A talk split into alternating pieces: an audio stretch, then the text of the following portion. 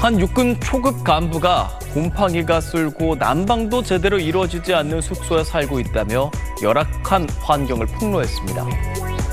벽 곳곳이 곰팡이로 뒤덮였고 싱크대는 무너져서 제대로 쓸 수도 없어 보이죠. 한 육군 중위가 SNS에 제보한 초급 간부의 숙소 모습입니다.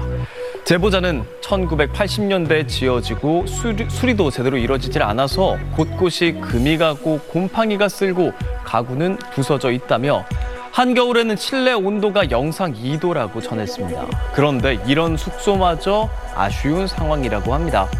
최근 간부 숙소에서 3월 내로 퇴거하라는 요청을 받았기 때문인데요.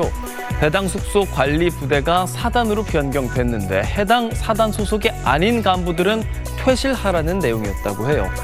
인접 부대 숙소도 5월 말이나 돼야 입주가 가능하다고 하는데 이에 대해 육군 측은 2월부터 퇴거 안내와 함께 새로운 숙소 이전을 안내해 왔다며 소통이 부족해서 이전할 숙소가 없다고 오해한 걸로 확인됐다고 해명을 했습니다.